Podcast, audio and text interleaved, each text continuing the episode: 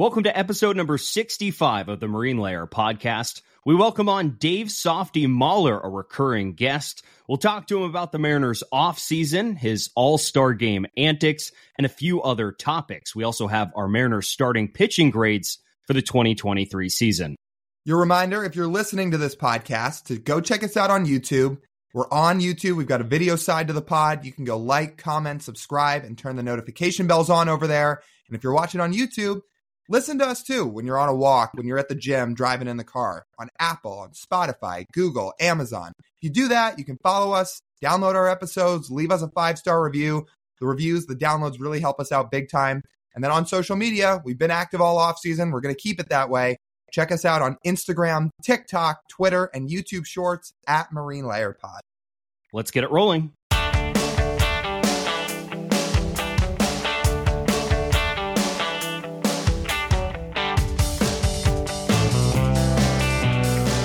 And we welcome you to this episode of the Marine Layer podcast, part of the Just Baseball Podcast Network. Recording here on Sunday, October 8th. You'll be hearing this when Lyle and I are on vacation. I'm sure we're having a blast right now. Oh, 100%. If people are listening to this on Wednesday, we're probably somewhere on either Coney Island or in Dumbo. I think that's the itinerary for the first day. So far, the weather looks pretty good. So hopefully people are enjoying their time off in the off season. Hopefully it's not Rangers Astros in the ALCS, although it seems like it might be that way as we sit here recording right now. I think that's pretty unfortunate. But in the meantime, if you're like us and don't want to watch Rangers Astros, uh, we have our starting pitching grades for the Mariners for the 2023 season for you on this fine day. So let's get into it. First up, Lyle, let's start off with the ace of the staff. What is your 2023 grade for Luis Castillo? So I debated back and forth with this. What I ended on for Luis was an A minus, and I gave him an A minus because he's still going to probably finish top five in AL Cy Young voting. He had a great ERA, 334. He had, like a bunch of his peripherals were great. His fastball, by the way, was awesome this year. But I just can't get over the fact that some of his underlying numbers were not great. One, and then two, I'm sorry, but those last two starts do knock him down a little bit for me because when they needed him the most, he just was not there. We talked about it. That Saturday start was his worst one as a Mariner. So he is your ace. He's the guy you expect to be your ace.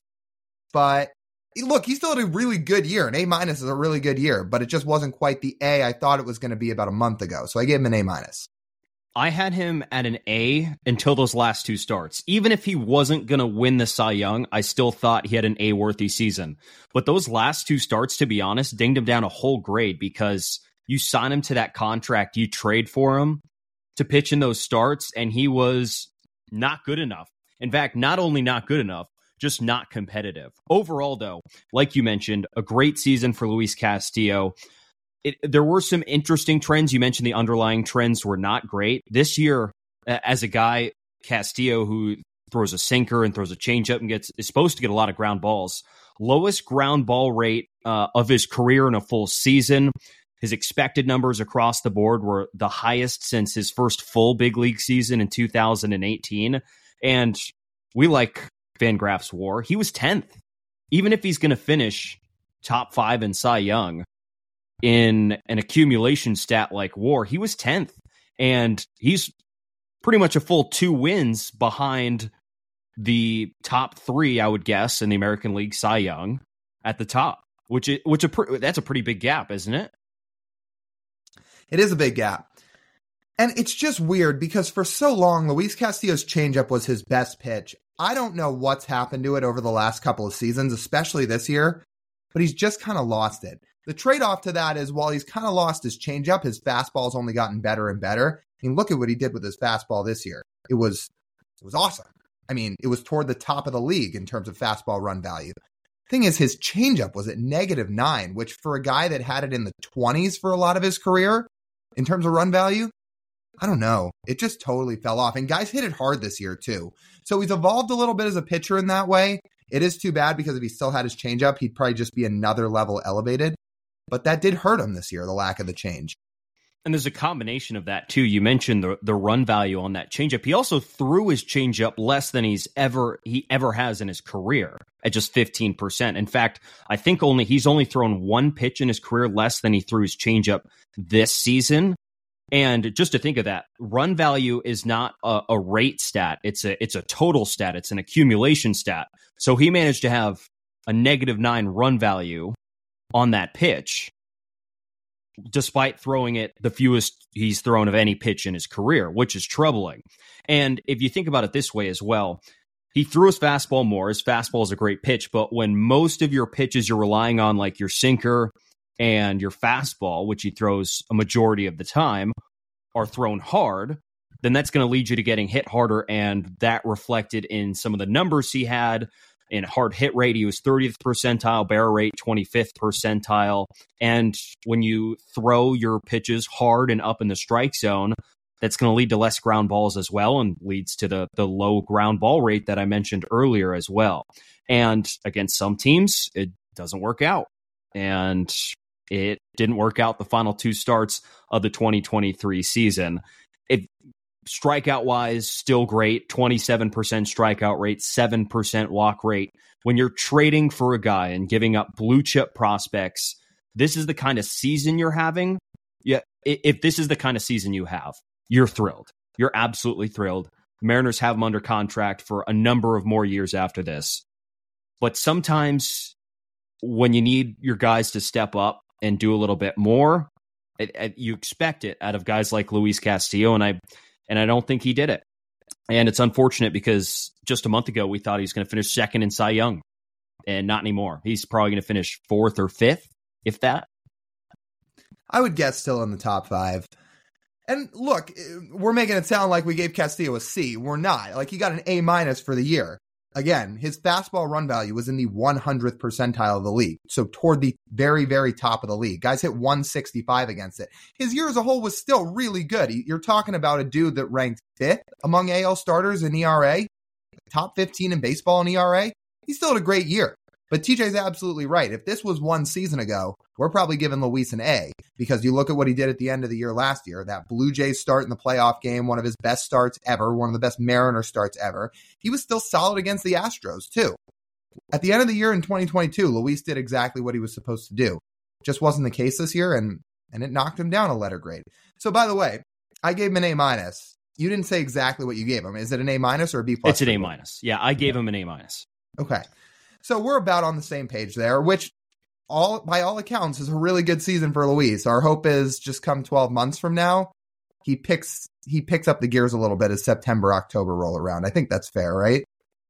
Yeah. His numbers last year, the expected numbers are pretty similar to this season. He's just had some interesting results season by season. The the like starters do have season by season variance with the results. His expected numbers have honestly been pretty similar throughout the years. So I think this year also is just a little bit, you know, we talk about the bell curve of results on this was more on the poorer side of results for Luis. And I wouldn't be shocked if his ERA goes back lower, closer to what he had a season ago in 2022, opposed to what he had in 2023. It was tracking that way, but the final two starts of the season really kind of kind of dawned on him there. And that's unfortunate for him because the Mariners needed him. They continued to label him as the ace, and unfortunately, in the two biggest starts of the season, didn't pitch like it. I will give him credit for this, though, as we wrap up Luis. I know this is kind of a boomer stat, but he threw almost 200 innings. In fact, each of the first three Mariner starters did. That still goes for something. The fact he was such a workhorse, he made all of his starts, that matters yeah, you had three workhorses in the rotation, and that's going to be a plus on all three of these guys. We'll we'll talk to all those three guys in order. I would like. I think you you think about this. It's like, are they going to get to 200 innings, all three of them next year? Many ro- rotations don't usually have three 200 inning starters, not in today's game. And the Mariners have three guys who are very, very, very close to hitting that mark. I think the leader in innings this year was what was Gerrit Cole at 209. I think that's it and Luis had 197, so not far off. Yeah, like that. It's it's crazy how how it's dropped off, and and we sit here and look at it. It's like, well, actually, we thought Luis pitched a dis- decent amount of innings, and think about this: if he if he just pitched his pitched a normal six inning start each of his final two starts of the season, he's at 200 innings. He's over 200 innings. Yeah. Yeah, it's pretty wild. Before we get to our next starter, quick word here from our friends over at Pogacha's Pub 85. So Pogacha's Pub 85 in Kirkland. Look, guys, there's still MLB playoff games going on. There's still college football going on. There's still the NFL going on. Basketball and hockey are about to start. What did we say on our last show for Speak Your Mind? October's the best month of the year for sports. So if you're looking for somewhere to watch, head over there. Head over to Pogacha's Pub 85. It's just east of 405. It's got some good parking, some awesome pizza, some awesome drinks. And if you're looking to get there a little bit early, you'll be in luck because they've got some happy hour specials. Monday through Friday, they, their happy hours are 2 to 6 p.m., which include $3 domestic beers, $4 Manny's Blue Moons, $4 Mac and Jacks, $4 Wells, and $4 house wines. So if you want some great food, some great drinks, an awesome place to hang out with some friends, go over to Pogacha's Pub 85 in Kirkland. You can't recommend it enough. Second starter, George Kirby. Second season, his first full season in the big leagues. TJ, what's his grade? I gave him an A. Different from Luis because it is George's first full season in the big leagues, and we entering this season we could not hold him to an ace expectation.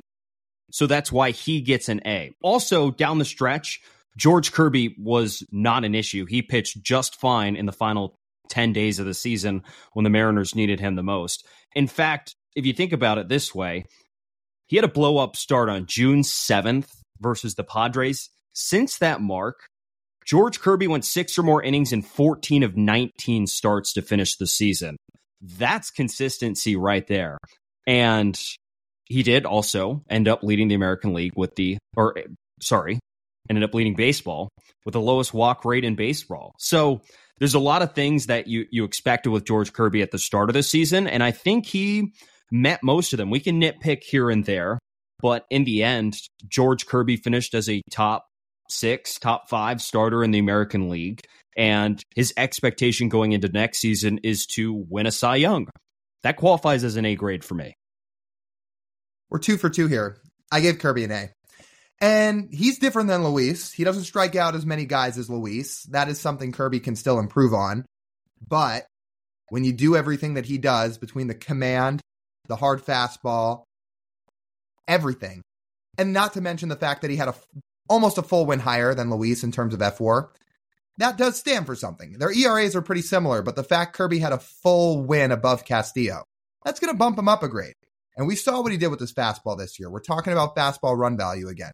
Well, he didn't strike a ton of guys out, his fastball run value is in the 98th percentile of the league. He throws it extremely hard.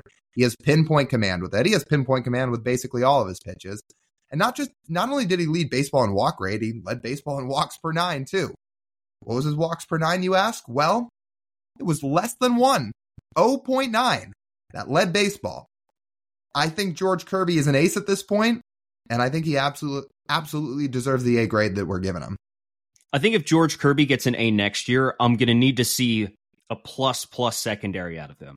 If we're going to hold him to an ace level pitcher, plus plus secondary pitches needed. He has plus secondary pitches. His splitter this year, he only threw it 6% of the time, but he got a 41% strikeout rate on that pitch. But all of his other off speed pitches, the strikeout rates on all of those pitches were just in the teens, which doesn't quite cut it for an ace level pitcher. You need a go to pitch to certainly get guys out. His fastball was good in that retrospect. His splitter was great. The rest of his pitches were very eh. So we see George Kirby having some of these blowouts, blow up starts. I mentioned the Padres start. Remember in that start, the Padres just started hammering him. He was he was throwing it so much. He was throwing so many of his pitches in the strike zone, and the Padres just kept barreling it up. That's a problem when you have a control pitcher who doesn't have a definite pitch to get a swing and miss in the strike zone. Occasionally, he's just going to get hit around because these are big league hitters and they can hit pitches that are thrown in the strike zone. Well, if George Kirby develops a pitch like his splitter that he's comfortable throwing more than 6% of the time, it starts in the zone, ends out of the zone, and hitters are flailing at it, then that's really a step towards becoming an ace. But he's got all the other peripherals down in that sense. He could use a little bit a little bit more swing and miss, that's for sure. I also don't think his September was great. His final couple starts were great, but he had a stretch there too where he was really getting knocked around. So that's an area where Kirby can improve. And look, we're nitpicking. Every starter goes through a rough patch in a season, Kirby included. In September, again, he, he wasn't as good as he was in some other months. The last two starts he was, but he had some trouble in the month of September and a little bit of late August too. So if, if you want to look at that, yeah, that's an area where finish the season strong would be something people can watch for in the coming years. But we're talking about a guy that had his first full season under his belt this year. We're again, I can't stress it enough. We're nitpicking. George Kirby was George Kirby was the best pitcher on the staff this year, especially by WAR. He was the best pitcher on the staff, and I think when you look at a lot of factors, he was the best pitcher on the staff. So, what does he do going into next year? Well, kind of like you just alluded to, TJ. TJ, if he gets one of those off-speed pitches to become more of a whiff pitch, that takes him up to an A plus if he can really repeat what he did this year and only add to his arsenal in terms of the swing and miss he's getting. Because he already finished sixth in the American League in fWAR this year. He's probably going to finish top five to seven in Cy Young voting. But he can he can continue to take even more steps, which is what's so exciting about Kirby and what shows people that while he's in an A right now, oh, he could get up to an A plus here sooner rather than later. And we learned in September he had to get better emotionally as well. He in September, when things weren't going great, we saw that side of George Kirby come out publicly to the media and show frustration. And now he has experienced that, like Jared has experienced frustration, and some of the other guys on this team that didn't voice it publicly publicly have experienced frustration as well. It's only natural. It's only human for George Kirby when he's out there on the mound. Looks kind of like a robot. He's just extremely locked in. So now he's got that under his belt as well. And we expect next year probably not to be complaining about coming out after 90 pitches, we would think.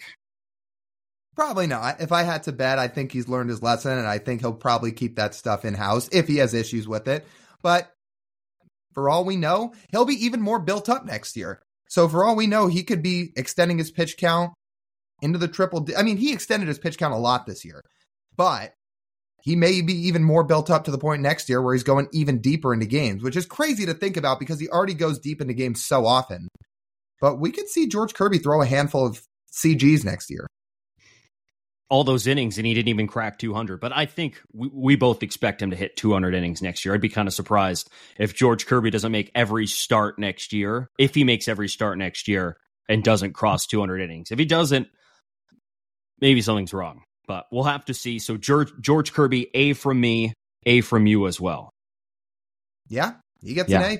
And, and again, he's only building. He can only get, I think he can only get better from here. Last note for me on Kirby, he was one of just 11 starters with a strikeout minus walk percentage of over 20%. And if you look at the other starters in that list, they're all strikeout guys. George Kirby's the opposite. He's just not a walk guy. right. Do we think he turns into a strikeout guy at some point? Could he he he's not going to be Spencer Strider ever. Probably not. That's a that's a pretty high bar to clear. But could he go from the twenty two percent he's at now to twenty eight percent? Sure. I don't see. I don't see why not. So his Ks per nine are at eight point one right now. Could it get up to closer to ten at some point? Is what I'm getting at. Yeah. Okay. I, I think so too. He throws too hard not to. Yeah. Velocity is good. Velocity equals better breaking stuff as well, most of the time. Yeah, I'd agree. This fall, stream your favorites and discover more with Disney Plus, Hulu, and ESPN Plus together. Watch the highly anticipated new season of Loki and see the ghosts materialize in Haunted Mansion on Disney Plus. Catch more frights with The Boogeyman and American Horror Story Delicate on Hulu. And on ESPN Plus, get into the action with college football and NFL. All of these and more streaming now. Get the Disney Bundle with plans starting at $9.99 a month. Plans with ESPN Plus starting at $14.99 a month. Terms apply. See DisneyBundle.com for details. Okay, let's get to our third pitcher, Logan Gilbert. What is your grade for Logan Gilbert this season? I gave Logan an A minus, and we talked about it. Another awesome year. His ERA was a little bit higher than Luis and George's was, so that's something you have to take into account. Although I will say his peripherals were pretty similar to Luis. Look, Logan's another guy that just pounded the strike zone this year. He wasn't walking anybody. While he wasn't at George Kirby level, he wasn't far off. His walks per nine ranked fourth in baseball, which was a massive step for Logan this year. Another guy that threw nearly 200 innings.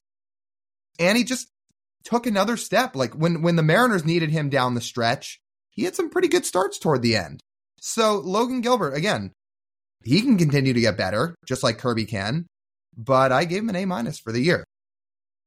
I give him a B plus, mostly because I'm I'm judging him like sli- on a shelf, I guess, slightly above Kirby, since Logan already had a full season under his belt, and Logan I think did what we wanted to see in the offseason. So he, you know, we wanted to see a comfortable secondary pitch. He did it. His slider plus 15 run value this year, this season after it was zero last year.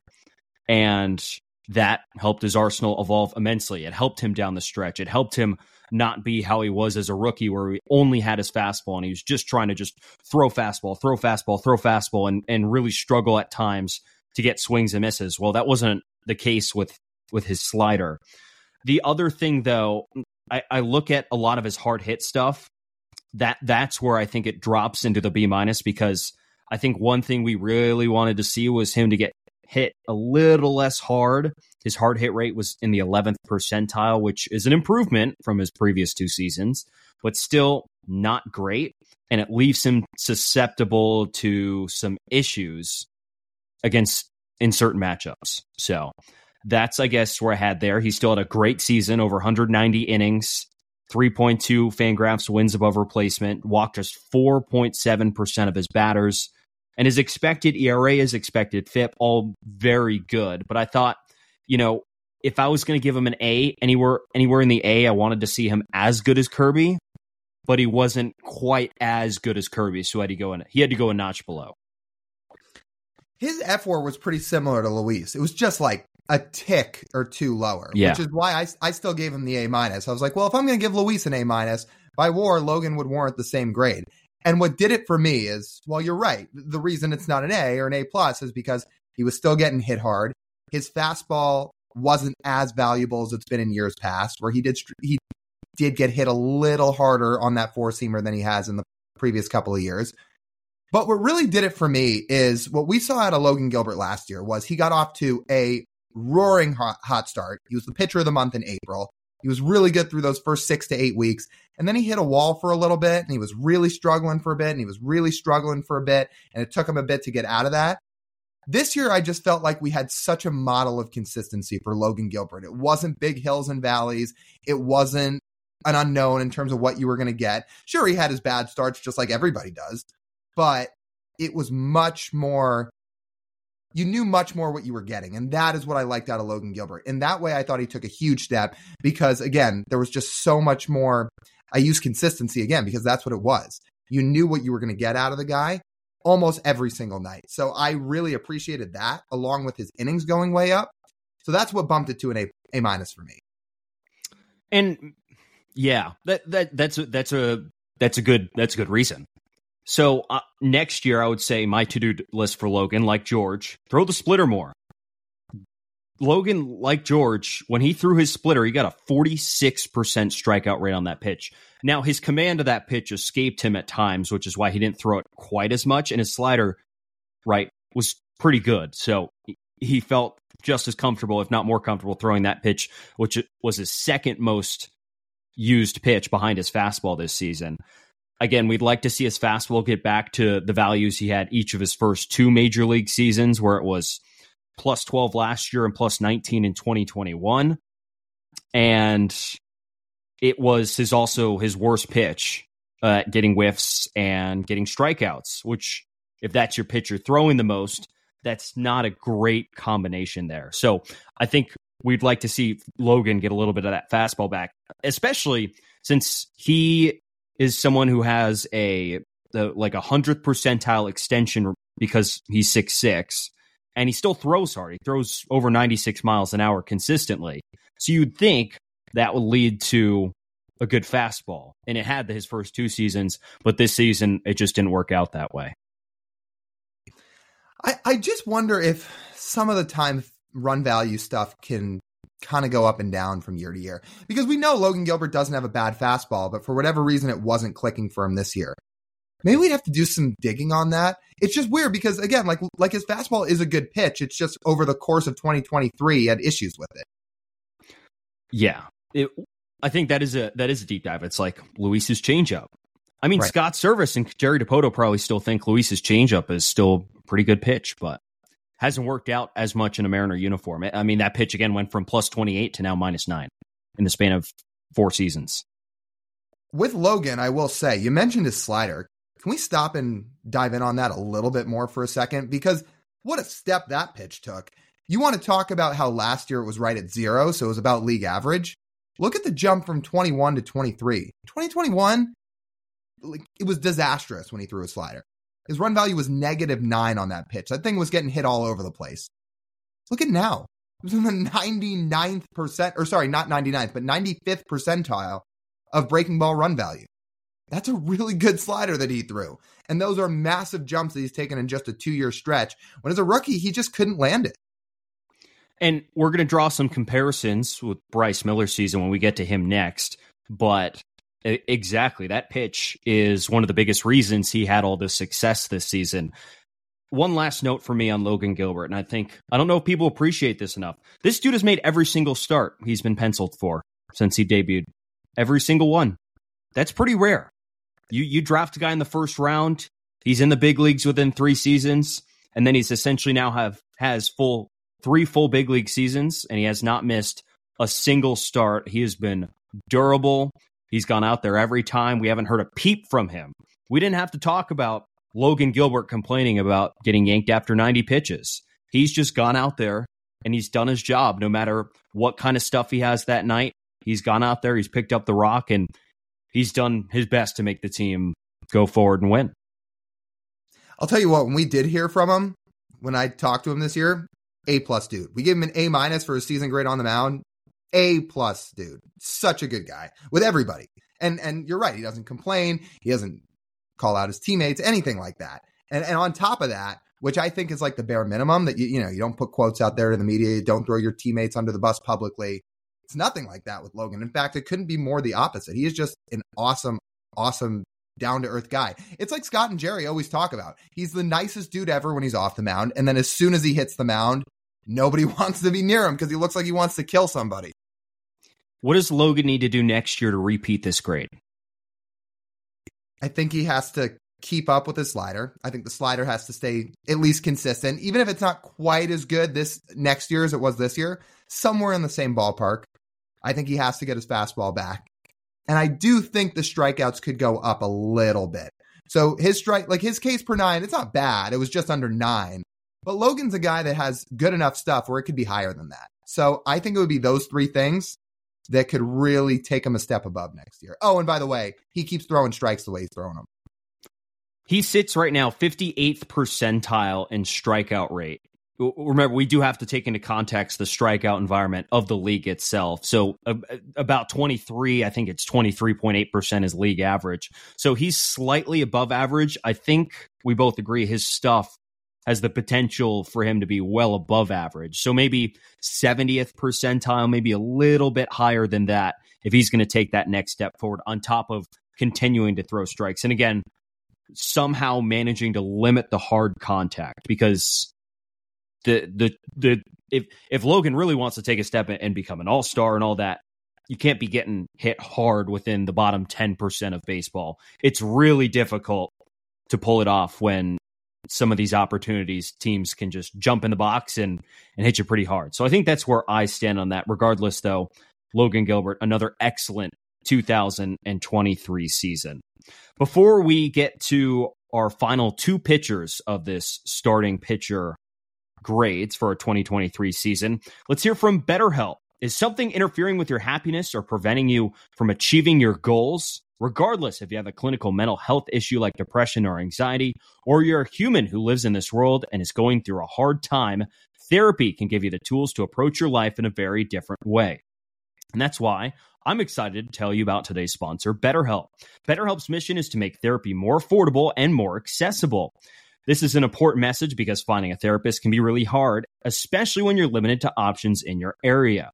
BetterHelp is a platform that makes finding a therapist easier because it's online, it's remote, and by filling out a few questions, BetterHelp can match you with a professional therapist in a little in as little as a few days. It's easy to sign up and get matched with a therapist. There's a link in our description. It's betterhelp.com slash marine layer pod. That's betterhelp.com slash marine layer pod. Clicking that link helps support this podcast, but also gets you 10% off your first month of BetterHelp so you can connect with a therapist and see if it helps you. So if you're struggling, consider online therapy with BetterHelp. Click the link in the description or visit betterhelp.com slash marine layer pod. Okay, Lyle. Bryce Miller, what is your grade for him for the 2023 season? I'm going to follow that question with a question. Are we grading him on a curve or not? I have him. He's not graded on a curve for me. Okay, so I didn't either, and not on a curve. I put him at a B minus. And look, Bryce Miller had his struggles. Second half of the year, you could see he started to hit a little bit of a wall. His fastball started to get hit hard. The league figured him out a little bit, which is pretty normal for a rookie. But when you look at what he did as a whole, first off, the fact that he probably was not expected to throw as much as he was this year, but the fact Robbie Ray went down, they needed a permanent replacement once he got Tommy John. And it was Bryce Miller who stepped in and pitched like an above average big league starter over the course of the time that he was in the majors, which is a lot to ask for out of a rookie, making the jump from double A, might I add. But he did that. You're talking about a guy that among AL rookie starters, he was second in fWAR, only behind Tanner Bibee. That stands for something. Among all rookies, he was fifth, and he wasn't walking guys either. Bryce Miller was not perfect, but the Mariners weren't even close to making the postseason without him, so I gave him a B minus. In an ideal world, Bryce Miller, I think, comes up in the bullpen this year and fills out not not an Eduardo Bazardo role, like oh maybe in that slot, like sixth guy in the bullpen, probably. I think that's what we thought at some point this season he was going to occupy. But he ends up getting shoved into the rotation, and for most of the season does well. I think he I gave him a C plus. I think he got bumped down a grade because of his final two starts of the season. I know he was out of gas. The Mariners needed games. And if I'm going to be objective and not grade on a curve, I think that's fair to bump him down because of those two. But regardless, just think about some of the things he did really well. First of all, came up and he threw a ton of strikes. Rookies struggle with command sometimes. He did not. He threw a lot of pitches in the strike zone. Sometimes he got hammered, but sometimes he would have these outings where he would he would be in probably the top 5% of baseball in getting whiffs. There's a couple starts like against the Angels in August or against the Rays in July. He comes out, or actually that was at the end of June, regardless, same same series. He comes out and he flashes stuff that would rate in the top 5% of baseball and he'd get 20 swings and misses in the span of four or five innings, which isn't easy to do. But Bryce Miller showed at times he can do that and he can do it in a starting role as well. However, there were too many times where he'd come out, he wouldn't have enough swing and miss, he wouldn't have feel for any of his other pitches besides his fastball. And then when he'd get into the fourth or fifth inning, his velocity would dip and he'd start to get hit around a little bit. My to do list for Bryce Miller this offseason feel comfortable with one of your off speed pitches that you are 100% dialed in to throw because that wasn't where he was at this season. It gave a lot of Logan Gilbert 2021 vibes where he just didn't trust any of his, any of his off speed pitches enough to help him get out of counts down the stretch of the season. And Logan's fastball, at least by run value, was actually a lot better than Bryce Miller's was as a whole in terms of their two rookie seasons when you compare them which is why Logan, at least by the ERA, might have had. Well, I guess their ERAs were fairly close when they were both rookies. But you're right that there are similarities between 2021 Logan Gilbert and 2023 Bryce Miller. I'm in the same boat as you. For Bryce to take the next step next year, he has to learn a true third pitch. I know he threw a few different pitches over the course of the year. Some of them were just scattered in, but he needs a true third pitch. If he's going to stick with the fastball and the slider, that's great. But there's got to be some other offering that he can get to that really gets swing and miss and can be effective. Because what do most starters need? They usually need three pitches. Obviously, there's the guys that are exceptions like Tyler Glasnow, but most guys need three pitches. So if you're Bryce Miller, I think the offseason's got to be dedicated to learning whether it's refining the changeup, adding a splitter, something like that to really get some bite on his pitches rather than sweep or just heat and find ways to get swing and miss. I think his slider needs to be better too. It was fine. It was slightly above average results wise on run value. Not a perfect estimator, but plus three is not a true out pitch. It's it's fine. It worked. It was serviceable. It was not his sweeper, by the way, which got crushed. His sweeper, he might he might just scrap it. If not, he needs some sort of refinement on that pitch because that pitch was getting hit all over the yard when he was throwing it over the plate. I think what's interesting with this fastball, the run value was zero this season. Did you see what the stuff plus on it was? Enlighten me. It's 121. So that is reason for optimism. That means he was 21% above league average for those who don't follow stuff plus or those 100 scale metrics on terms of in terms of what his fastball did this year. So in terms of pure stuff on the heater, we know that. It's really good. It had 20 inches of rise on it, which is nuts. It's, he's just going to have to find some ways to mix some other pitches in so his fastball can be that effective. I think he tried doing that a little bit more down the stretch with varying results. He had a better August. September, he had an ERA over six. And if you look at his fastball progression throughout the season, the final two months of the season, he threw his fastball under 50% of the time, which for him is uh, pretty massive. He ended the season throwing his fastball a little under 60% of the time, but the final two months, he really did try to make that adjustment. However, we got to September and October, the Rangers and the Astros were waiting, and it seemed they weren't they weren't too fooled by what they saw from Bryce Miller. Globe Life Park for these final two pitchers was just a nightmare this season. I, I don't think they want to pitch there if if that if there's an option not to. Speaking of that last pitcher, we ready to get to our last guy here? Yeah, let's do it. Okay, so Bryan Woo, what's your grade? I have a B minus because his underlying numbers were a little bit better than Bryce's. Actually, they were better than a little bit better. They were significantly better than Bryce's. If, expected stats, expected ERA, expected batting average, average exit velocity wasn't hit quite as hard. His strikeout rate and whiff rate were higher. His barrel rate, hard hit rate, and his extension were all great as well. Those lead you to have more confidence that those can hold up season over season and lead to better results when he's a little more has a little more durability on the mound. He was out of gas at the end of the season. We knew that. He w- probably wasn't supposed to be pitching in September. Somebody else, I'm sure, was supposed to be pitching in September, because Emerson Hancock got hurt and Marco Gonzalez was out for the season and Robbie Ray had Tommy John. And you didn't trade for a starter at the deadline, but this is not a trade deadline complaining episode. He had to pitch in September and the results were pretty bad, especially when they needed him in those final two starts just be competitive. And and he was not. His grade again probably goes up to a B outside of those final I'd say second to last start was bad. They did win his last start of the season. He was a little bit all over the place though in that one, if you remember it. He didn't give up a run, but he didn't last that long because he threw a ton of pitches early and they had to get to the bullpen. So yeah, they did win his last start.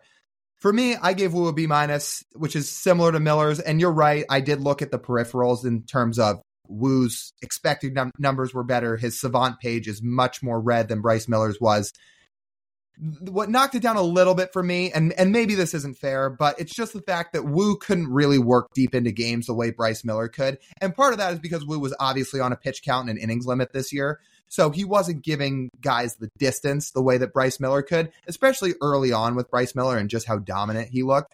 So that knocked it down a little bit. And again, that's really no fault of Bryan Woo's. It's just something that he's going to have to continue to build up as time goes on, is working deeper into games. But I think it's fair to say what we learned this year is while Bryce Miller and Bryan Woo both have the potential to be really good, we learned that Woo's ceiling is definitely higher just in terms of, of the pure stuff of his pitches, the mix that he has, and how good his fastball is along with Miller. So, so all that combined, Bryan Woo has a really high ceiling. It's just the matter of the last couple starts weren't great.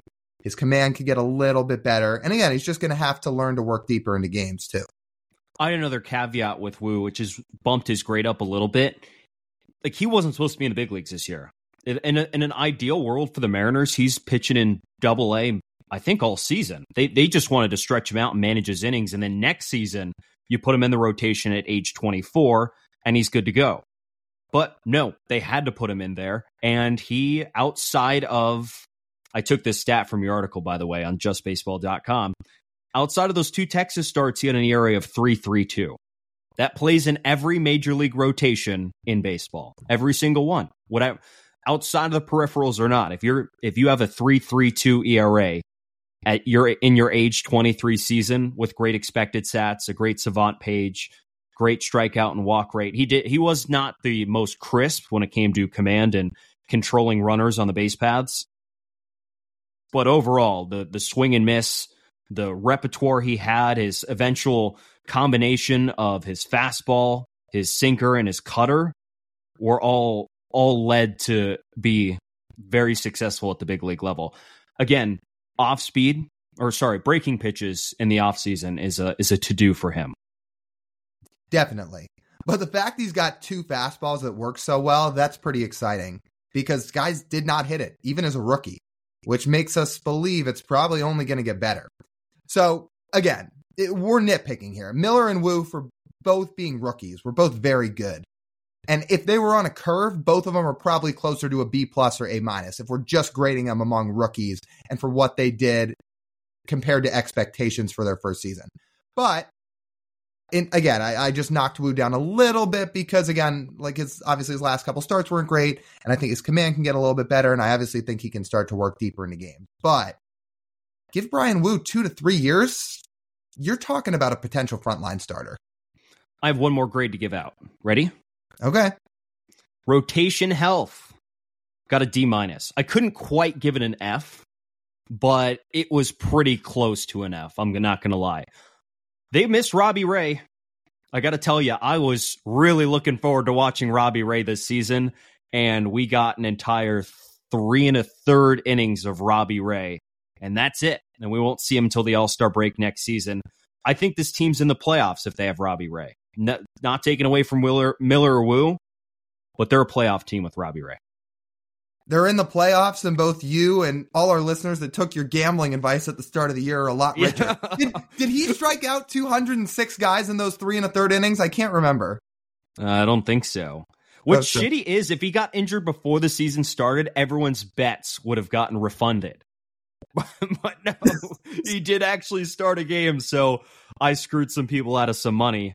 I do know uh, one of our friends decided to run right to the sports book and put his money down, and well, he was not very happy about it. Well, your exact words to people were take your mortgage and put it on Robbie Ray over 205 and a half strikeouts. So, yeah, you were Oops. you were confident. With, to be fair, nobody thought he was going to get injured in his first start of the year. But you're right. In all seriousness, they absolutely missed Robbie Ray. A lot of people have things to say about him these days. Obviously, I think some have the burning image of Yordan Alvarez still pinned into their heads. But if you look at Robbie Ray from 2022, the stat was from June 8th and on, I believe. His ERA was sub three. Robbie Ray, in a lot of ways, was one of the better starters in the American League from about mid June and on of his first season in Seattle, so in 2022. People forget that guy was pretty valuable for him. He wasn't perfect, but he was valuable, and he threw a lot of innings. So to lose him, to lose Marco, certainly to lose Emerson Hancock, and that's the one I highlighted because when they were set to go to a six man rotation and get more guys rest, it was probably going to help. And then when Hancock got hurt, that couldn't happen. So yeah, in a lot of ways, the Mariners did not have a lot of great luck in terms of rotation help. Besides all that, they still had five guys that pitched unbelievably well for their standards. I'm going to give an honorary shout out too to Easton McGee. His one start earned an A. Yeah, it did.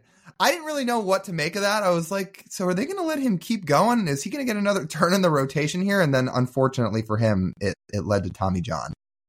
To be honest, seeing how the season played out, they could have used him.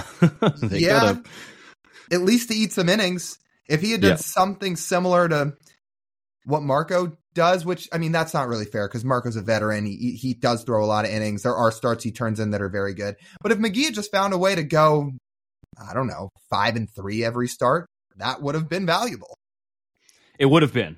and it was sorely missed, and a reason that we are sitting here talking off season instead of talking playoffs, which have been going on. The American League Division Series going on right now. When this comes out, the American League Championship and the National League Championship Series will be in full swing. I'm sure we'll have some thoughts on it at the time, but uh, you'll have to wait until after we get back from vacation to hear about that. Speaking of interviews, a recurring guest on today, Dave Softy Mahler. I'm excited to hear what he has to say about some of the things he did at the All Star break. He was making headlines, and I'm I'm excited to dive into that with him. We didn't expect anything less, did we? He was making headlines, and for anybody who's listened to Softy on KJR, who listened to him on the first time he was on with us, you know how he is. And this is his personality. And there's a reason he's so popular around here. And, and we're looking forward to talking to him, especially because we're going to talk to him after a disappointing Mariner season. Let's put it like this the interviews, in terms of difference between him and Mike Salk, are probably going to sound a little different. Just a little bit. Let's not keep you any longer. Let's get to our interview with Dave Softy Mahler.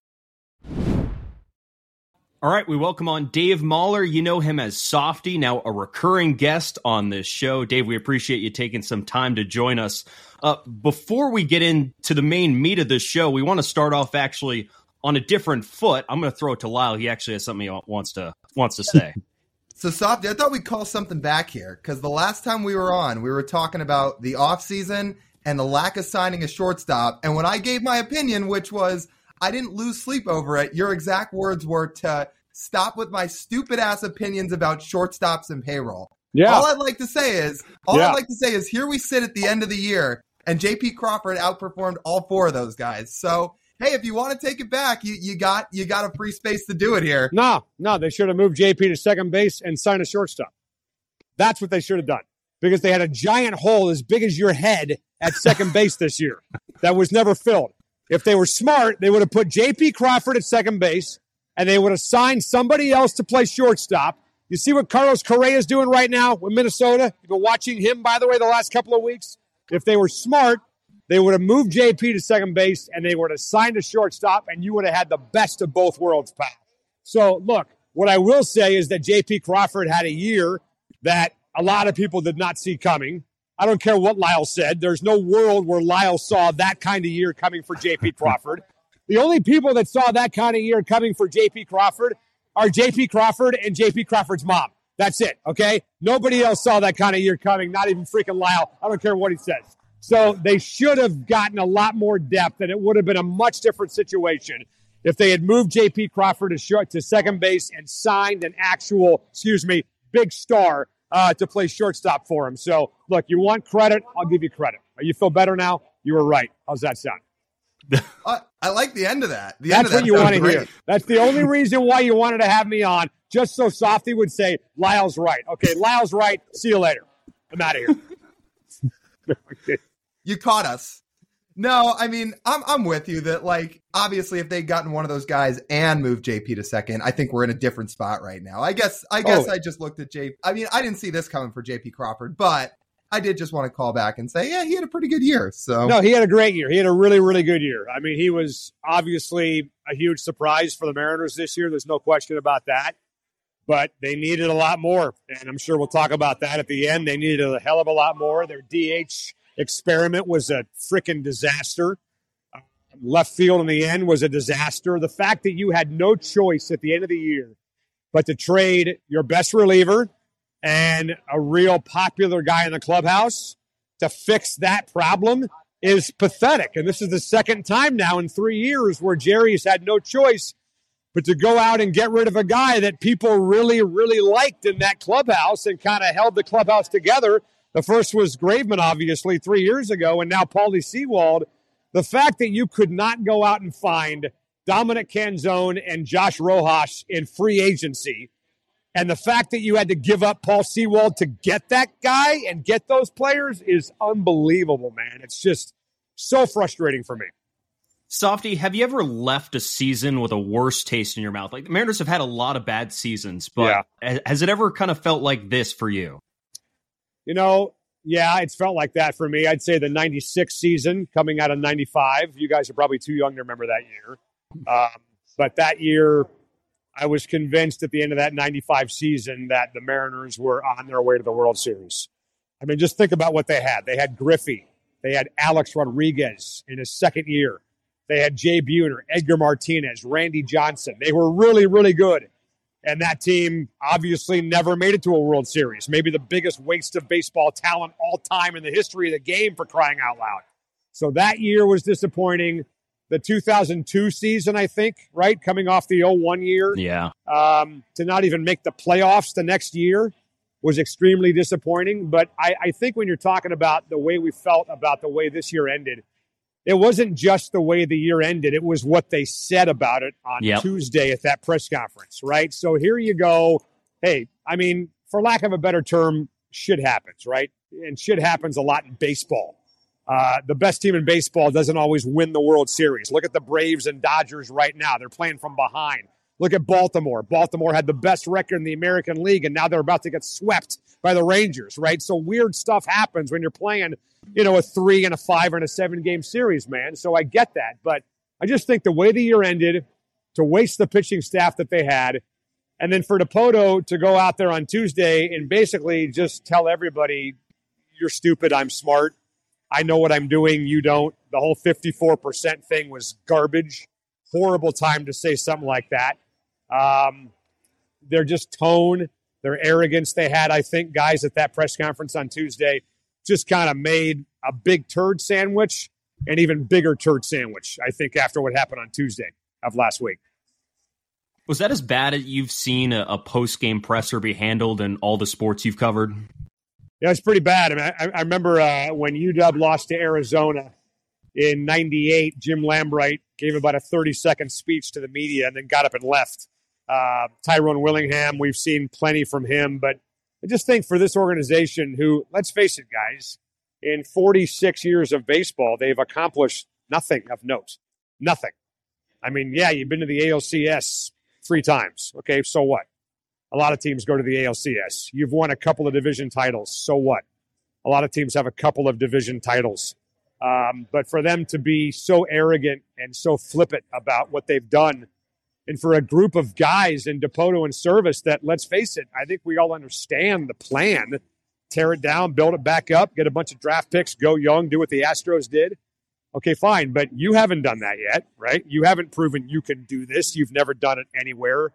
You haven't proven you can get to a World Series. Your owner hasn't proven that. All this talk about all you want to do is make money and you're not in it to win. Um, what have they done to prove otherwise? Nothing. So I just think that their tone that they took on that press conference on Tuesday was pretty surprising for a group of guys that, let's face it, should be pretty humble. I mean, they've been here for eight years and they've made the playoffs one time. And they're acting like, you know, they're the cock of the walk and that they have this unbelievable philosophy that everybody else in baseball should be falling uh, in line for and, and just completely following no matter what they do. But that was pretty surprising, man, for sure. So what we've talked about the whole 54% quote. Yeah, it was pretty tone deaf, obviously. And what we've talked about is so the number is there's five teams in the last decade that have or yeah. sorry, just yeah, in the last decade that have won 54% of their games or more. Three have and, gone to the World Series, right? Right. Yeah. And yeah. W- what we said is obviously those teams are good and if you win that amount of games, you're going to be good. The problem is and TJ was the one who highlighted this. He goes, the Mariners have not won 60% of their games because what Dipoto said is, oh, some years you win 50%, some years you win 60. They haven't won 60% of their games yet. So it's kind of hard to digest that when they haven't gotten the top half of what he's referring to either. Yeah, I mean, I look, I think we all get what he was saying in general. If you're a competitive team for a decade, you're going to find a way to sneak into the World Series. You'll find a way to make the ALCS crazy stuff happens in the baseball playoffs, right? Um, like the Dodgers, for example. The Dodgers have been unbelievable for a long time, and they have one title, right? In that in that whole run. So I, I, get it, but the fifty four percent thing was just a slap in the face to the Mariner players. It was a slap in the face to Mariner fans that this is your attitude. Like your attitude should be, hey, we're going to do everything we can do to make the World Series and win a championship and bring a title to Seattle. Instead, it's no, let's win 54%. So, you know, this is the we're smarter than you uh, approach that they take. You know, uh, the big brains on Jerry and Scott, and the rest of us are just idiots. How do you think the players felt about winning 54% of their games? How do you think that would have flown with Lou Piniella If Woody Woodward or Pat Gillick or Howard Lincoln or Chuck Armstrong went to Lou Piniella and said, Hey, Skip, here's an idea. Let's shoot for 54%. He would have kicked him in the nuts and said, You're crazy. Are you kidding me? There's no way Lou Piniella would have dealt with crap like that. So I just think it's a horrible thing to say to your fan base. And really, the timing was even worse. You just blew one of the best pitching staffs in the history of your franchise. And here you are now telling me the main goal is to win 54%. It was just dumb. It, it was a dumb comment by a guy that I think is actually pretty smart in Jerry. I don't think he's a stupid guy, but it was a dumb thing to say at a really dumb time. Do you have an idea exactly what Lou would say? Like, can you do a Lou impression? Oh, 54%. the hell? You're crazy. You're fucking crazy. Get the hell out of my face, 54%. I mean, he's looking to win 100 games a year. He's looking to win 95, 90 minimum every single year. So 54%. I don't know, dude. I just, I roll my eyes thinking about the reaction the players had when he said that, to be honest with you. Yeah, um, I could. We, we joked saying, "Can you imagine what that group chat looked like with all the players oh, that day?" The day I mean, Cal Raleigh, guys, Cal Raleigh comes out with this impassioned speech about wanting to do better, which, by the way, happens to coincide with Corey Seager, you know, really just kind of complimenting his ownership group on the job that they did. And meantime, Cal Raleigh is being asked by Scott Servais to control his emotions. I mean, you, you got be Corey Seager thing was just a coincidence. Uh, uh, I, th- I, I thought, think I there's the a chance. Timing... Well, Divish said that he thought that Kyle Seager may have asked him to do that. I don't doubt that at all. Um, you know, it's just I cannot believe that a manager would come out and ask his catcher, who has busted yeah. his ass, by the way, for this team the entire year, catching almost every game this season, especially down the stretch when Murphy was banged up, for him to come out and tell his guy, hey, control your emotions. You know what my reaction would have been, guys? Subscribe to the YouTube. You can see what Softy just said. That's my reaction. Because the reaction from Scott Servais should have been hey, you know what? I love what Cal Raleigh said. I love his fire. I love his leadership. And we are damn glad to have that guy as a Mariner. That's the kind of fire and passion that we need in a leader. Someone who's willing to go out and say what he feels without any fear of retribution from the ownership whatsoever.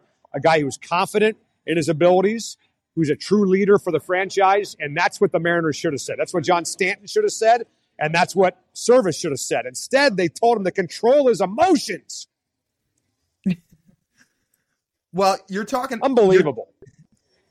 Yeah, I mean, so we're talking about reactions here, right? Now, if the Mariners decide to react and actually take action on what Cal Raleigh said and get aggressive this winter, Right. Another thing we wanted to talk to you about is what does that look like? So I think we can all sit here and say, look, they should go sign Ohtani and they should give him every dollar he wants. I think we're sure. all in agreement there. Sure. If if it's not Ohtani, how else do you want to see the Mariners get better this winter? Well, let's face it, the free agent class isn't what it was a year ago, right? It's just not the same. You had this unbelievable, like generational group of shortstops, Lyle, available in free agency, when you could have moved JP to second base and signed somebody else. So those guys aren't out there. Um, so it looks like, okay, so we've got eight starting pitchers. You got five spots. Bryan Woo, Marco Gonzalez, Robbie Ray. Ro- Robbie Ray's not going anywhere because he's not even ready until probably the All Star game. So a Bryce Miller, uh, a Bryan Woo, um, maybe a Logan Gilbert. I'd like to hang on to him, so maybe not. But guys like that, go talk to the Mets. Can we get Pete Alonso from the Mets? He's got a year left on his contract. Can we go to the Padres and talk about what it would take to get Juan Soto. I think what it looks like this year is instead of signing guys in free agency, you're trading for guys that have big money contracts and you're giving up some prospects to do it, which is exactly why they should have done it last offseason when they did not have to, Lyle, give up any prospects whatsoever, and they could have just bought what they were looking for. Now they need to pay for a guy who's under contract and give up a goddamn prospect in the process to pull it off. You see where this doesn't make any sense? You see where this whole process is flawed? When you have a shopping cart and everything you need on the shelf and all you have to do is hand over a debit card to pull it off. Now you have to hand over your debit card and your firstborn son to get what you're looking for. I mean, it's just, it's mind boggling. It's so stupid.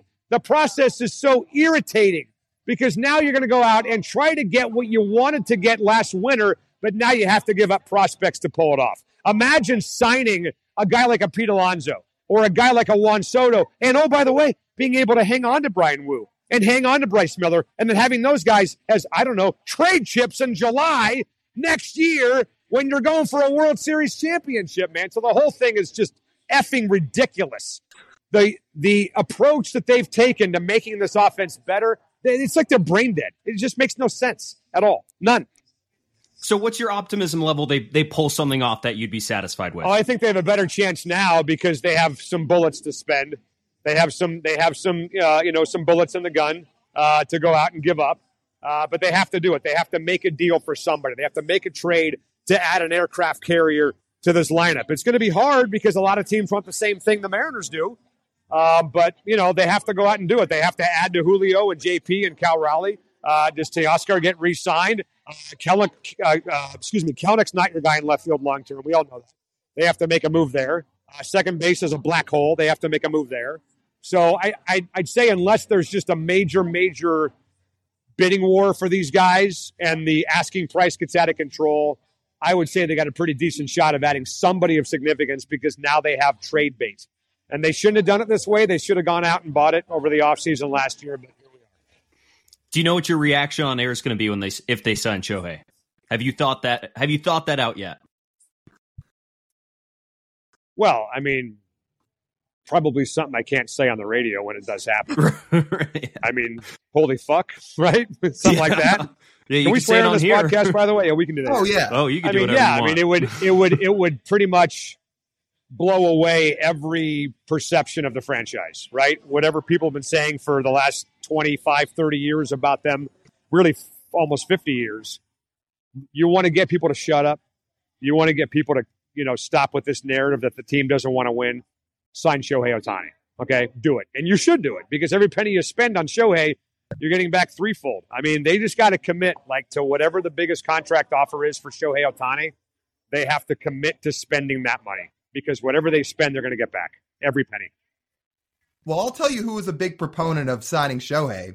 It's you. And you were vocal about it. So if we go back to All Star Week, you were out with your phone at Media Day and you took the initiative where they were wrapping up the media session. The mediator said, okay, we're not taking any more questions. And you got your phone out recording and you go, Shohei, what are the odds of you playing here this year? He gives you a shrug. Like, obviously, he's not going to answer it directly. It wasn't a no. But you said to him it wasn't a no, so he didn't say no, right? Yeah, no. I mean, look, in the end, I think that obviously there's a chance that Shohei is different than other players and wants other stuff. I think when you start making six, seven hundred million dollars, money kind of tends to matter a little bit less, right? Like, for example, what I mean by that is this if the Mariners offer $650 million over 15 years or whatever the hell, 10 years, right? Whatever it turns out to be. And I don't think he's getting that kind of money, by the way, because of his arm, which is fine for the Mariners because they don't need the arm, they need the bat.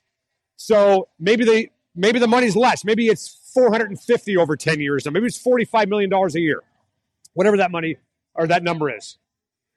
The Mariners need to come in and commit to the number, the highest number possible, and then some. Meaning, okay, the Mariners are offering 650 well, guess what? The Yankees are offering 650. The Dodgers are offering 650. What's different about you? Okay, well, here's what's different about us. We're going to redesign our entire batting cage area just for you. We are going to give you a private plane that you can fly around. We're going to give you um, a housing allowance, right? Whatever. We're going to throw in all these toys.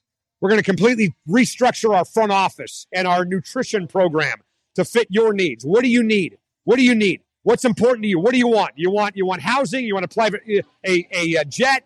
Uh, do you want a brand new uh, weight room? What do you want? What what can we do behind the scenes to make our offer, which is the same financially, different than their offer? That's where the Mariners have to get creative for sure. Maybe we can start showing every game for free in Japan. I don't know. I'm just throwing stuff out there, right? Maybe we can play a series in Japan um, in your hometown, right? Whatever. That's the kind of stuff the Mariners have to start thinking about if they want to sign Shohei Ohtani. When you're going into that media scrum, were you always going to ask him that, or was that spur of the moment? I was kind of spur of the moment. I walked over there and I saw that he was kind of available. I had an angle with a camera. And so I just said, hell, what the hell? Shohei, how about signing here? And it was a great angle. You know, it was like me and I was like 10 feet away from the guy. So I, I was thinking about potentially maybe asking him something about it. And then I saw the window and took advantage of it, man. How'd you get to the front of that scrum? There might have been, I think there was like 200 people there. Yeah, they were kind of like wrapping it up a little bit. And so people were kind of starting to leave and dissipate a little bit. So, like I said, I kind of had a little bit of a window there that I just kind of jumped on. It's all about timing, boys. Did you always plan to ask Felix Bautista something during All Star Week always, too? Always, always, always, always. And I was very surprised at the reaction from Baltimore fans. Uh, you know, I had people that were accusing me of harassing Felix Bautista, right? Like, think about in your mind's eye what harassment looks like. That wasn't harassment. That was me walking up to a guy and saying, "Hey, this we got a funny thing going on here. Your social media team is uh, calling you King Felix. What do you think about that?" People thought that was like the most offensive thing in the world, right? like people acted like I, I was going after his family for God's sake. So I was really surprised at the reaction and people were saying, you know, it's the All Star game. He's having fun. He's enjoying himself. Okay, like media day at the Super Bowl when weirdos dress up as aliens and ask cockamamie questions. That's what media day is supposed to be all about. That's what this thing is supposed to be all about. So um, I'm still surprised today, guys, that people had that reaction. I really am.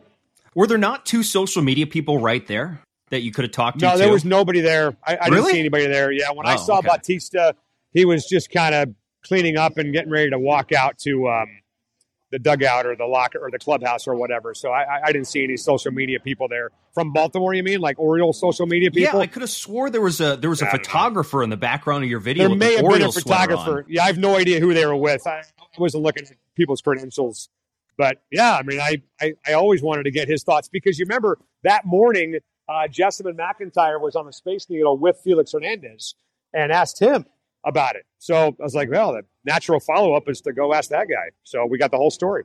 Never.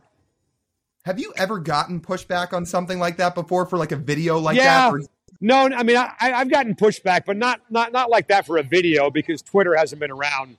You know, I mean, we're going back to like I, I remember in 2016 or 15, uh, game day was in Seattle, and I put a bounty out on the old Crimson flag um, for like 500 bucks or whatever, grab the flag, you know, and people lost their freaking mind. Thought it was the worst thing ever. Oh, you can't do that. That's awful. Don't do that. Okay, well, I'm a Husky fan, and the Cougar flag is on my campus, and I'm putting a bounty out for it. People went freaking nuts. So the video itself got like 5 million views on Twitter. It was crazy how much activity it got. So, yeah, nothing, n- n- nothing on social media like that. Not yet. So this interview is going to come out next week, but I'm curious, what's the bounty this weekend? For the for game day. Oh shit! Yeah. You know, I actually kind of hope the Cougar fans show up in droves and stick it to Mac to Pat McAfee. I think he's act he's acted like an ass. I think ESPN has acted like an ass in this whole in this whole saga. You know, I mean they they're they're they're very arrogant. They have a a very arrogant tone to them. They think that everyone's beneath them when it comes to college football. Uh, I learned that from Quint Kessenich on the sideline during the Cupcake game against Cal six seven years ago. Uh, you dare question ESPN and you're questioning the king. And so the way McAfee and Desmond Howard and those guys have responded to me is bullshit. And I hope Cougar fans show up and, and, and let McAfee know that on Saturday. I got no problem with that at all. None. Back to the media day thing. Uh, this kind of spurred a question because you've been to Super Bowl media days and such, and you mentioned that's kind of the similar environment as the All Star Game media day. It's really What's not though. like That's the- the, funny thing is that Uh, it's not like that, but it should be like that. Like this is the Uh-huh. day where if you want to ask a funky question or you know do something kind of fun with a player, media day is when you should be doing it, right? And they do that at the Super Bowl. It's obviously a lot more people. Like there's thousands of people at media day in the NFL. It's not like that for the All Star game. There was maybe I don't know, maybe seven or eight hundred people there. It's a much smaller event than media day for the NFL for sure. So what's like the best? Well, I would say maybe what's the best question reaction either you've had or what you've seen happen in that setting. Oh God, at a media day type thing. Yeah, and let's I uh, mean- let's leave. Mar- I say like Marshawn Lynch Yeah. has his own tier. Right. So- yeah, yeah, that's what I was thinking about. Is Marshawn the Marshawn at the Super Bowl with New York or in New York when uh, Deion got to him, Deion Sanders. Mm-hmm. Um, that was pretty funny and interesting there. I mean, as far as media day, n- nothing really comes to mind. I don't really pay a lot of attention to stuff like that, to be honest with you, unless I'm in the mix doing stuff for myself. You know, I mean, we had a lot of fun in New York before the game with Denver, but I don't remember anything specifically that stands out, to be honest with you, man. I guess if we were going to get to one last topic here, Softy, is unless TJ, you had any other Mariner stuff or media related stuff. Okay, yeah, so we can kind of move on to our last topic here, which is we didn't get to this with you the first time we had you on, but the three of us are all big Star Wars fans here. And I know you're borderline like obsessed with Star Wars. Maybe, I don't know if TJ and I are quite there. We're probably a step behind you, but we are big fans. So if you had to rank your top three movies, what would it be? Uh, top three would be Empire, Episode Four, and Rogue One. Oh yes, Those good, good one on right Rogue there. One. I'd put Jedi right behind Rogue One, and then I'd probably put Mando and, and Mando and Andor right behind that. So those yeah. those would be my my top five. I mean, look, it's it's hard for me because I was five years old when Star Wars came out, and so you're a kid and you're like, oh my god, what the hell is this? Right? Unbelievable. So you'll never kind of replace episode four, but just for value and storylines and special effects, Empire Strikes Back to me is number one. I think Empire Strikes Back is the greatest sequel of all time in the history of movies. Number one all time sequel. And so, you know, episode four right behind it because it was the original. And then Rogue One was amazing. Rogue One was the best thing they've done since Jedi, for sure hundred percent. And then uh, the book of uh, not not the book of Boba, but the the Mandalorian, um, and then Andor. Book of Boba sucked, by the way. Uh, yeah. Boba was terrible. You know, I thought I thought Obi Wan was pretty good. O- Obi Wan was pretty good. Um, I haven't watched the last series yet, Ahsoka. I haven't seen that yet. I'm kind of waiting until the whole thing's done so I can watch it all one time. But yeah, I'd say those are my uh, those are my top five.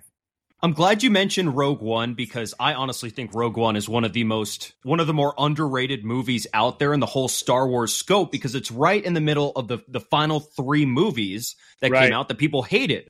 But then you look at the story of of Rogue One. First of all, the just the the cinematics of it is beautiful. It's it's it's almost it's almost like perfect cinematically. And then yeah. you realize the story it actually ends, which is Andor, which Episode people four. Yeah, yeah, well, it goes right in episode four. I mean, the end of right. Rogue One goes right. right into episode four. So when you see the end of episode four, excuse me, of Rogue One, and then yeah. you go watch episode four, you're like, oh my God, this is unbelievable. Like everything that we always wondered about is right there mm-hmm. in Rogue One. I thought that the AI Leia was a little cheesy, to be honest with you. If they would have made that movie now, it might look a little better. But um, yeah, dude, Rogue One was badass, man. Badass. And- and just to think that Andor, which I think by the time it's done will go down as probably the best Star Wars series they've done, will yeah. lead into that movie. And then you have a sequence of maybe like the greatest Star Wars cinematics they've done all in a row. Yeah, when they finish Andor, uh, which I hope comes very soon, there's a writer's strike and all that crap. Uh, I think Andor is going to be amazing. Having Andy Serkis in Andor, who played Gollum in Lord of the Rings, Mm-hmm. He's a really great actor. That was incredible. Um, Book of Boba was kind of a disappointment. The best part of Book of Boba is when Man- Mandalorian showed up. Yeah, right. I mean, that's yeah. like what the hell? The, just just make this the whole thing. The Mandalorian, Mandalorian, trailer, essentially. Exactly. Yeah, exactly. But yeah, no. I mean, I'm a, I'm a big Star Wars geek, dude. You come to my house, I have all kinds of crap in the in the living room and the the den and everything, and been collecting shit for you know 30, 40 years, man. So I don't have any kids, so maybe when I die, I'll put you two knuckleheads on my will, and you can have my stuff. What's the best collectible collectible you have? Oh God, I have a I have a big master replicas uh, Vader Tie Fighter. It's like this big. It's gigantic. Um, I got a, a the original Star Wars Episode Four poster signed by the Hildebrandt brothers, who are the artists that made the Episode Four poster. Um, I mean, it's just too much, man too much stuff. You got to come over and check it out. Yeah, that, yeah, that would be cool. Or, like I don't have any collectibles. I like I like just ingesting everything. Period. Yeah. Watching all the yeah. cartoons multiple times, but yeah. usually that ends up working out. Yeah, no, for sure. I mean, if you're like me, they're not action figures; they're collectibles. Don't forget that. Absolutely. Well, Softy, we appreciate you taking some time to hop on here with us today. Best of luck this weekend. Again, by the time this comes out, the game will be over, but I Yeah. hope you don't over, uh, I'm sure you will overdo it, but for, for your sake, for us wishing you well, hope you don't overdo it too much this weekend for, for a pretty big game. No, for sure. Say hi to Keeley, by the way. What's up? How we doing, Keeley? He's our favorite bartender here at the Emerald Queen Casino. We're- That's where we are on the sports book right now. This place is awesome. Get your ass down here. It's incredible. Really cool spot. All right. Thanks so much, Softy. All right, boys. Later. Really enjoyed that interview with Softy. As always, we love listening to him. He is certainly a personality, and we appreciate all the time he gave us here in that interview. So, that'll just about wrap it up for this edition of the Marine Layer podcast. You guys know the drill. You want to listen to the full form podcast, you can do so on Apple, Spotify, Google, and Amazon. That's the audio form. If you do that, make sure to follow us, download our episodes, leave us a five star review. The reviews, the downloads, they truly do help us out a lot. So just take an extra second or two to do that. Watch us on YouTube too. We got a video side to the podcast on YouTube. You can like, comment, subscribe, turn the notification bells on. Watch us on the video side here on YouTube, and then check us out on social media. We're staying active all winter and fall. Instagram, TikTok, Twitter, YouTube Shorts. Follow us there at Marine Layer Pod. That's TJ. I'm Lyle. As always, we thank you guys for tuning in. Talk to you soon.